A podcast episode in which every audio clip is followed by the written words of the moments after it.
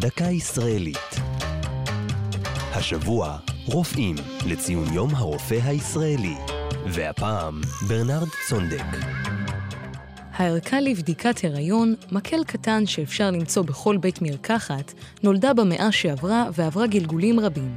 אחד ממפתחיה היה הפרופסור ברנרד צונדק, שהחל בלימודי הרפואה בקיסרות הגרמנית דאז.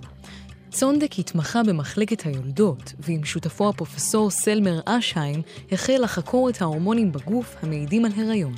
מאוחר יותר פרסם את מסקנותיו החלוציות, לפיהן בלוטת יותרת המוח היא המעוררת את הבשלת הביציות בגוף הנקבה. גילויים אלה הניחו את היסודות לייצור הגלגול הראשוני של אחד מסוגי הערכה לבדיקת הריון. הבדיקה הייתה ביולוגית, כלומר, הרופא היה מזריק את שתן האישה לבעל חיים, ואם הורמוני החיה היו משתנים, אזי היה זה סימן לכך שהאישה בהיריון. צונדק, שזכה להכרה בינלאומית בקהילה המדעית, עלה ארצה בשנות ה-30, לאחר שאיבד את עבודתו בבית החולים בברלין בעליית הנאצים לשלטון.